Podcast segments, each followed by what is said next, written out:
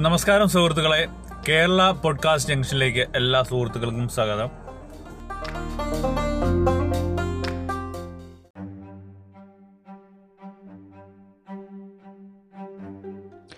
A D മുന്നൂറ്റി ഇരുപത്തി കോൺസ്റ്റാന്റിനിപ്പോൾ Roman രാജാവിന്റെ അമ്മ ജെറുസലേം നഗരത്തിൽ യേശുവിനെ കുരിശിൽ തറച്ചു എന്ന് കരുതുന്ന സ്ഥലത്ത് ഒരു പള്ളി പണി കഴിപ്പിച്ചു എ ഡി നാനൂറ് മുതൽ എ ഡി അറുന്നൂറ് വരെ ജെറുസലേം നഗരം ബൈസാൻഡിയൻ ഭരണത്തിന് കീഴിലായിരുന്നു. ഈ കാലഘട്ടത്തിലൊക്കെ ജൂതന്മാർ വേട്ടയാടപ്പെട്ടു. എ ഡി അറുന്നൂറ്റി മുപ്പത്താറിൽ അറബ് രാജാവ് ഒരു യുദ്ധത്തിലൂടെ ജെറുസലേം നഗരം കീഴടക്കുകയായിരുന്നു.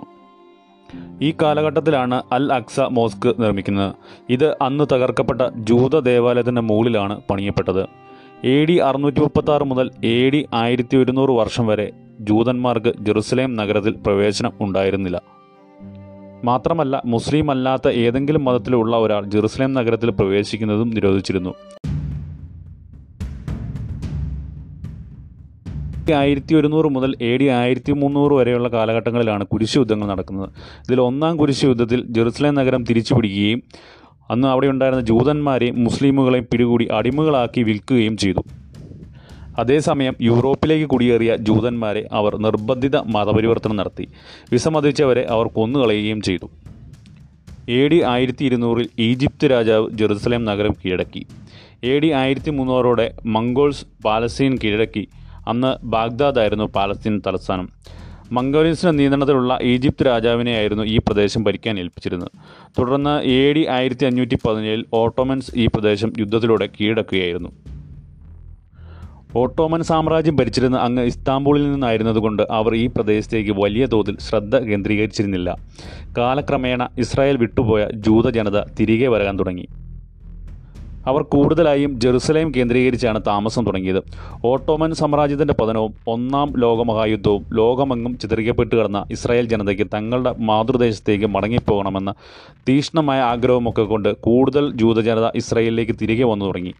ആയിരത്തി എണ്ണൂറ്റി അറുപത് ആയപ്പോഴേക്കും ജെറുസലേം നഗരത്തിൽ ഉൾക്കൊള്ളാൻ കഴിയാത്ത വിധം ജൂതവിഭാഗം വളർന്നു കഴിഞ്ഞു.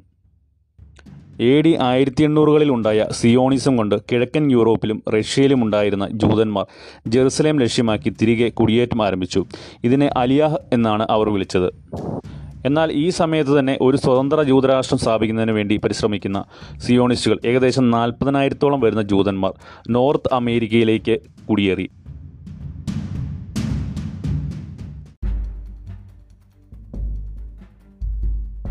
ഈ സിയോണിസ്റ്റുകളായിരുന്നു പിന്നീട് അമേരിക്കയിൽ നിന്ന് ഇസ്രായേലിന് വേണ്ടി സാമ്പത്തികമായും രാഷ്ട്രീയപരമായും ഏറ്റവും കൂടുതൽ സഹായിച്ചത്. പ്രത്യേകിച്ച് പത്തൊമ്പതാം നൂറ്റാണ്ടിൽ യൂറോപ്പിൽ ജൂതന്മാർക്കെതിരെ പൊട്ടിപ്പുറപ്പെട്ട ആന്റി സെമിറ്റിസം പോലെയുള്ള സമയങ്ങളിൽ കുടിയേറ്റത്തിന്റെ നെടുന്തൂണായി നിന്നത് അമേരിക്കയിൽ രൂപപ്പെട്ട സിയോണിസ്റ്റ് ഓർഗനൈസേഷൻ അമേരിക്ക ആയിരുന്നു. ഒന്നാം ലോക മഹായുദ്ധം തുടങ്ങുന്ന ആയിരത്തി തൊള്ളായിരത്തി പതിനാലിൽ ഇസ്രായേലിലെ ജൂത ജനസംഖ്യ എൺപത്തയ്യായിരമായിരുന്നു ഇത് എ ഡി ആയിരത്തി അഞ്ഞൂറിൽ വെറും അയ്യായിരമായിരുന്നു മൂന്ന് ബറ്റാലിയൻ ജൂഷ് ലിജിന്റെ പിന്തുണയോടെ ബ്രിട്ടൻ ആയിരത്തി തൊള്ളായിരത്തി പതിനേഴിൽ ജെറുസലേം കീഴടക്കി ഓട്ടോമൻ ഭരണം അവസാനിപ്പിച്ചു.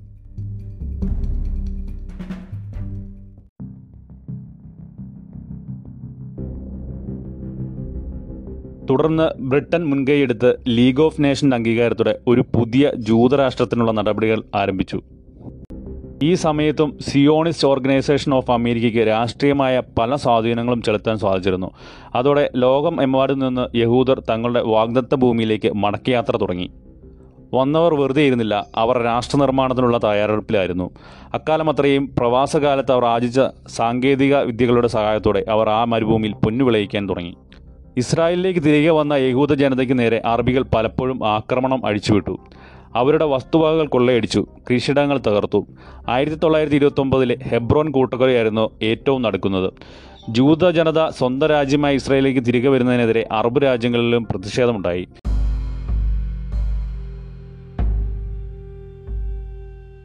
ആയിരത്തി തൊള്ളായിരത്തി നാൽപ്പത്തിനാലൊക്കെ ആയപ്പോഴേക്കും ഇസ്രായേൽ ശരിക്കും കരുത്താർജിച്ചു. ഇതിനിടയിൽ ആയിരത്തി തൊള്ളായിരത്തി നാൽപ്പത്തൊന്നിനും ആയിരത്തി തൊള്ളായിരത്തി നാൽപ്പത്തഞ്ചിനും ഇടയിൽ രണ്ടാം ലോക മഹായുദ്ധകാലത്ത് നാസികൾ ഹോളക്കസ് എന്ന പേരിൽ യൂറോപ്പിൽ ആകെ ബാക്കിയുണ്ടായിരുന്ന തൊണ്ണൂറ് ലക്ഷം വരുന്ന ജൂതന്മാരിൽ നിന്ന് അറുപത്തഞ്ച് ലക്ഷത്തോളം പേരെ കൂട്ടക്കൊല ചെയ്തു.